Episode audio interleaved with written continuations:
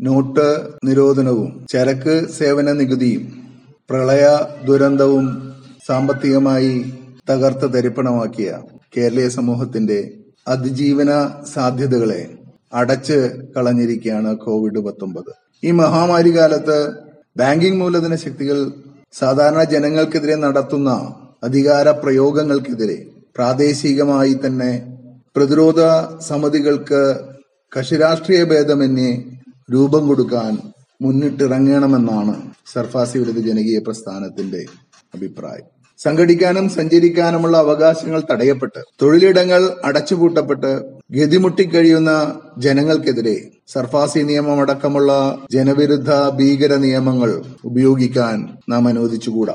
കഴിഞ്ഞ മുപ്പത് വർഷക്കാലത്തിനിടയിൽ പൊതുമേഖലാ ബാങ്കുകളെ തകർത്ത് വിദേശ സ്വദേശ ബാങ്കിംഗ് മൂലധന ശക്തികൾക്ക് രാജ്യത്തെയും ജനങ്ങളെയും കുത്തിച്ചോർത്തി കവർത്ത ചെയ്ത് കവർച്ച ചെയ്ത് കൊണ്ടുപോകുന്നതിന് പതിനഞ്ചിലേറെ നിയമങ്ങളാണ് ചുട്ടെടുക്കപ്പെട്ടത്. ഇന്ത്യ മഹാരാജ്യത്തെ ബാങ്കിംഗ് ഇൻഷുറൻസ് രംഗത്തെ നൂറ്റി ഇരുപത് ലക്ഷം കോടിയുടെ മാർക്കറ്റാണ് ഈ സ്വകാര്യ മൂലധന ശക്തികളുടെ താല്പര്യത്തിന് ഉറവിടം. സർഫാസി നിയമം അതിലൊന്നാണ്.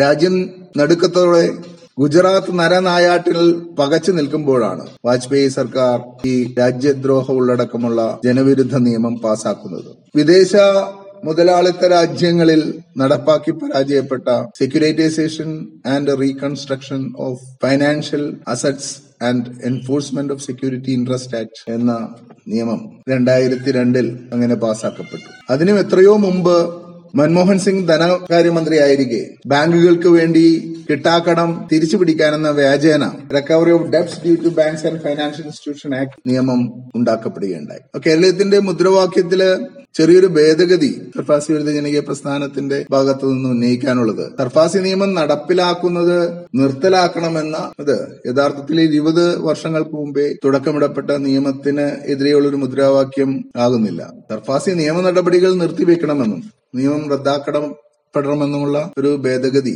ഉചിതമായിരിക്കുമെന്നുള്ള അഭിപ്രായമുണ്ട്. ആയിരത്തി തൊള്ളായിരത്തി തൊണ്ണൂറ്റി മൂന്നിലെ ഈ നേരത്തെ സൂചിപ്പിച്ച റിക്കവറി നിയമത്തിലൂടെയാണ് ബാങ്കുകൾക്ക് വേണ്ടി കടത്തിൽ വീണവരുടെ ആസ്തികൾ പിടിച്ചെടുക്കുന്ന ട്രിബ്യൂണലിന് രൂപം നൽകുന്നത്. ആർബിട്രേഷൻ നിയമങ്ങളും ട്രിബ്യൂണലൈസേഷൻ താല്പര്യത്തോടെ ഉണ്ടാവുന്ന നിയമങ്ങളും യഥാർത്ഥത്തിൽ മൂലധന ശക്തികൾക്ക് വേണ്ടി നിയമകോടതികളെ ഒഴിവാക്കിക്കൊണ്ട് നീതിന്യായ വ്യവസ്ഥയെ നിന്ന് മാറി നിന്നുകൊണ്ട് അവർക്ക് അനുകൂലമായി അടിയന്തരമായി പെട്ടെന്ന് തന്നെയുള്ള നടപടികൾ സ്വീകരിക്കുന്നതിനുള്ള കച്ചേരികളാണ് യഥാർത്ഥത്തിൽ ഡെപ്റ്റ് റിക്കവറി ട്രിബ്യൂണൽ പോലുള്ള സംവിധാനങ്ങൾ. കടത്തിലായവർക്ക് സിവിൽ കോടതിയെ സമീപിക്കാനുള്ള അവകാശം ഈ നിയമത്തിലൂടെ ഇല്ലാതാക്കപ്പെട്ടു. കിട്ടാക്കടം പിടിച്ചെടുക്കുന്നതിന് അവരുടെ ആസ്തികൾ പിടിച്ചെടുക്കുന്നതിനും റിയൽ എസ്റ്റേറ്റ് രീതിയിൽ കച്ചവടം നടത്തുന്നതിനും കടം പിടിച്ചെടുക്കുന്ന സംവിധാനങ്ങൾ ഡെപ്റ്റ് റിക്കവറി ട്രിബ്യൂണൽ കേരളത്തിലാകെ ഒരു ഡെപ്റ്റ് റിക്കവറി ട്രിബ്യൂണലാണുള്ളത് കടത്തിൽ വീണവർ മുഴുവനും ഈ കോടതിക്ക് മുമ്പിൽ തങ്ങൾക്കെതിരെ തങ്ങൾക്കെതിരെ കശാപ്പ് ചെയ്യുന്ന തരത്തിലുള്ള ഉത്തരവുകൾ ഉണ്ടാകുമെന്ന് അറിഞ്ഞുകൊണ്ട് തന്നെ എത്തേണ്ടി വരുന്ന അവസ്ഥയാണുള്ളത്. സിവിൽ കോടതികളെ സമീപിക്കാനുള്ള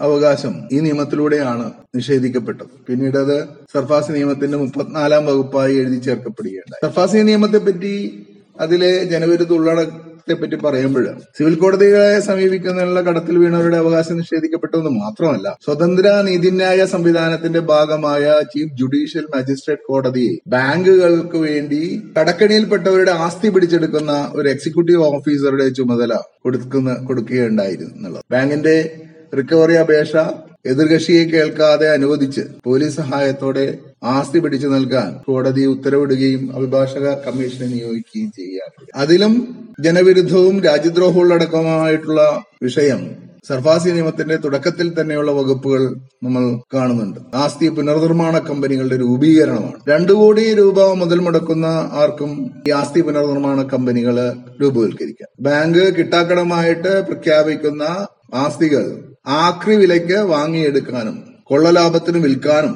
ആഗോള റിയൽ എസ്റ്റേറ്റ് ഭീമന്മാരുമായി കൈകോർത്ത്. അത് ആഗോള വിപണിയിൽ തന്നെ റിയൽ എസ്റ്റേറ്റ് വ്യാപാരം നടത്താനും ഇതിലൂടെ കഴിയുമെന്നുള്ളതാണ്. ഇതാ ഇന്നിപ്പോൾ ബാഡ് ബാങ്കിന്റെ രൂപീകരണം ഉണ്ടായിക്കഴിഞ്ഞു. ആസ്തി പുനർനിർമ്മാണ കമ്പനികളുടെ സ്ഥാനത്ത് ബാങ്കുകൾക്ക് തന്നെ ഇത്തരം ഊഹ കച്ചവടം നടത്താൻ കഴിയുമെന്നുള്ളതാണ്. ഏറ്റവും കൂടുതൽ ലാഭമുണ്ടാക്കുന്ന റിയൽ എസ്റ്റേറ്റ് മേഖല ബാങ്കുകൾ നേരിട്ട് നടത്താൻ പോവുകയാണ്. കടത്തിൽ വീണ തങ്ങളുടെ ഇടപാടുകാരെ ആസ്തികൾ കോടതിയെ കൂടാതെ പിടിച്ചെടുത്ത് വിൽക്കാൻ വാദി തന്നെ വിധിയാളനാകുന്ന നിയമ ആഭാസമാണ്.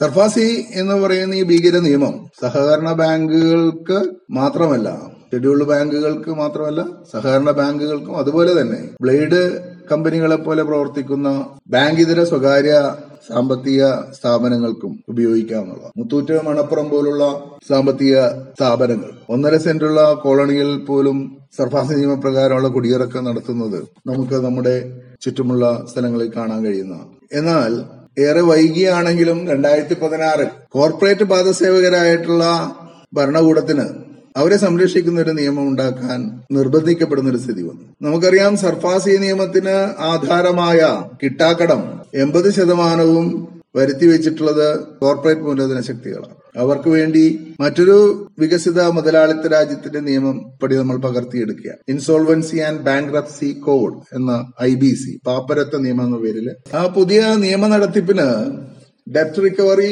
ട്രിബ്യൂണൽ പോലുള്ള കർക്കശമായ വിട്ടുവീഴ്ചയില്ലാത്ത നടപടിയെടുക്കുന്ന കച്ചേരിയെ മാറ്റിയിട്ട് ഹൈക്കോടതിയുടെ നിലവാരമുള്ള നാഷണൽ കമ്പനി ലോ ട്രിബ്യൂണൽ എന്ന ഒരു സംവിധാനത്തിന് രൂപം കൊടുത്തിരിക്കുകയാണ് ഇവിടെ. സർഫാസി നിയമവും ഡി ആർ ടി സംവിധാനവും മനുഷ്യത്വ വിരുദ്ധമായി കർക്കശമായി കടത്തിൽ വീണവരോട് ഇടപെടുമ്പോൾ കോർപ്പറേറ്റ് മുതലാളിക്ക് മാർക്ക് വേണ്ടിയിട്ടുള്ള ഈ നിയമം സമവായവും എഴുതിത്തള്ളലിന്റെയും മയപ്പെട്ട സമീപനമാണ് സ്വീകരിക്കുന്നത്. വ്യക്തിഗത ചെറുകിട സംരംഭകരുടെ ആസ്തികൾ പിടിച്ചെടുത്തുകൊണ്ടാണ്.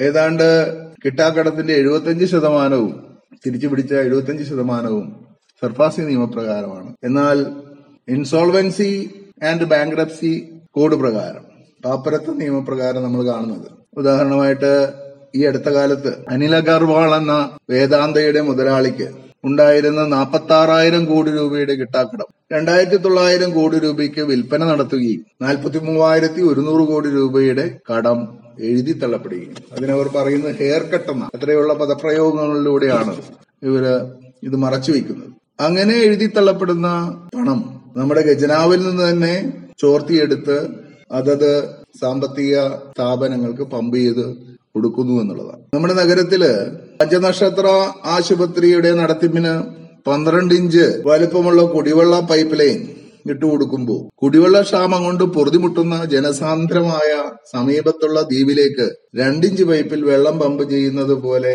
അത്രയും പച്ചയായ വിവേചനമാണ് നമുക്കിവിടെ കാണാൻ കഴിയും. പ്രിയമുള്ളവരെ നമുക്ക് മുന്നിൽ എത്രയെത്ര ചെറു സംരംഭങ്ങളാണ് ഇപ്പോൾ അടച്ചുപൂട്ടപ്പെടുന്നത്. കോവിഡ് ലോക്ക്ഡൌണിൽ എത്രയെത്ര ജീവനുകളാണ് ആത്മഹൂതിയിലേക്ക് തള്ളപ്പെട്ടിട്ടുള്ളത്? എത്രയെത്ര പച്ച മനുഷ്യന്റെ അവയവങ്ങളാണ് കടബാധ്യത തീർക്കാൻ വേണ്ടി മുറിച്ചു വിൽക്കപ്പെടുന്നത്? അപ്പോഴും നിർദ്ധയമായി സാമ്രാജ്യത്തെ സേവ ചെയ്യുന്ന കോർപ്പറേറ്റുകൾക്ക് വിധേയപ്പെട്ടിട്ടുള്ള നമ്മുടെ ഭരണകൂടം സുപ്രീം കോടതിയോട് തങ്ങളുടെ സാമ്പത്തിക നയങ്ങളിൽ ഇടപെടാൻ അനുവദിക്കില്ല എന്ന് മോറട്ടോറിയം നീട്ടാനോ പലിശ എഴുതിത്തള്ളാനോ തുനിയരുതെന്നും താക്കീത് നൽകുന്ന സ്വരമാണ് നമ്മൾ കേൾക്കുന്നത്. കോർപ്പറേറ്റുകളോട് ഒരു സമീപനവും മൃദുവായ സമീപനവും അതേസമയം സാധാരണപ്പെട്ട ആളുകൾ ആസ്തികൾ പിടിച്ചെടുത്ത് തെരുവിലെറിയാൻ കർക്കശമായ സമീപനം സ്വീകരിച്ചുകൊണ്ട് ഈ നിയമം നമ്മുടെ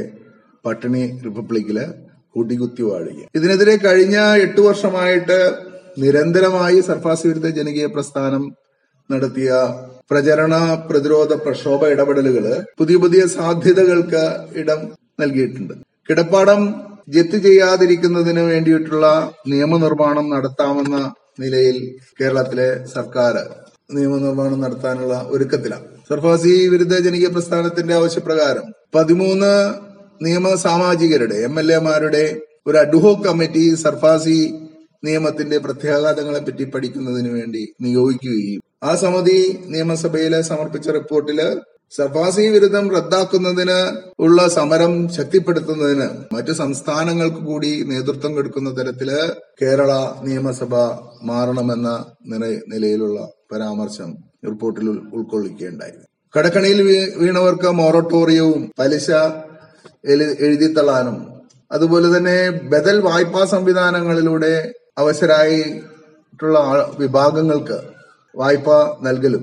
ബാഡ് ബാങ്ക് രൂപീകരണത്തിലൂടെ ആസ്തി കച്ചവടത്തിന് മുതിരുന്ന സംവിധാനം ഉണ്ടാക്കുന്നതിൽ നിന്ന് പിന്മാറാനും സർഫാസി നിയമ നടപടികൾ നിർത്തിവെക്കാനും ആവശ്യപ്പെടുന്നതോടൊപ്പം കിടപ്പാടങ്ങൾ ജപ്തി ചെയ്യാനുള്ള നടപടികൾ ഉണ്ടാകാതിരിക്കുന്നതിനുള്ള നിയമനിർമ്മാണം അടിയന്തരമായി നടത്താനും നമുക്ക് ആവശ്യപ്പെടേണ്ടതുണ്ട്. അതേസമയം ദീർഘകാലാടിസ്ഥാനത്തിൽ സർഫാസി നിയമം റദ്ദാക്കാനും കടത്തിൽപ്പെട്ടവരുടെ ആസ്തികൾ ചുളിവിലേക്ക് ബാങ്കുകൾക്ക് പിടിച്ചു നൽകുന്ന റിയൽ എസ്റ്റേറ്റ് കഴുകന്മാരുടെ തട്ടകമായിട്ടുള്ള ഡെപ്റ്റ് റിക്കവറി ട്രിബ്യൂണൽ അടച്ചുപൂട്ടാനും സ്വതന്ത്ര നീതിന്യായ സംവിധാനത്തിന്റെ ഭാഗമായ ചീഫ് ജുഡീഷ്യൽ മജിസ്ട്രേറ്റ് കോടതിയെ ബാങ്കിന്റെ എക്സിക്യൂട്ടീവ് ഓഫീസറാക്കുന്ന നിയമ നടപടികളിൽ നിന്ന് അഭിഭാഷകർ ബഹിഷ്കരിച്ച് മാറി നിൽക്കുന്നതിനും ബാങ്കുകൾ നിഷ്ക്രിയ ആസ്തികളായി പ്രഖ്യാപിക്കുന്ന ആസ്തികൾ ആക്രിവിലയ്ക്ക് വാങ്ങി കൊള്ളലാഭമുണ്ടാക്കുന്ന ആസ്തി പുനർനിർമ്മാണ കമ്പനികൾ പിരിച്ചുവിടാനും ബാഡ് ബാങ്കിന് അഭിനവ സംവിധാനം വേണ്ടെന്ന് വയ്ക്കാനും ദളിത് ആദിവാസി കർഷക വിദ്യാഭ്യാസ തീരദേശ കടങ്ങൾക്ക് ഇളവും മൊറട്ടോറിയവും അർഹമായ കടങ്ങൾ എഴുതിത്തള്ളാനും തയ്യാറാവുന്നതിനും സാമ്പത്തിക ഇടപാടുകളെ കുറ്റകരമാക്കുന്ന നെഗോഷ്യബിൾ ഇൻസ്ട്രുമെന്റ് ആക്ടിലെ മുന്നൂറ്റി മുപ്പത്തെട്ടാം വകുപ്പ് റദ്ദാക്കി. ചെക്ക് കേസിൽ ജാമ്യം നൽകാൻ ഇരുപത് ശതമാനം തുക മുൻകൂറായി അടക്കണമെന്ന വ്യവസ്ഥ പിൻവലിക്കാനും മുതലിന് മേലെ പലിശ ഈടാക്കുന്ന ബാങ്കിംഗ് നടപടികൾക്കെതിരെ നിയമനിർമ്മാണം കൊണ്ടുവരുന്നത് ബാങ്കുകളുടെ ലയനവും കേന്ദ്രീകരണവും ഇല്ലാതാക്കുന്നതിനും വേണ്ടിയുള്ള ദീർഘകാല സമരങ്ങൾക്ക് നമ്മൾ തുടക്കം കുറിക്കുന്നു.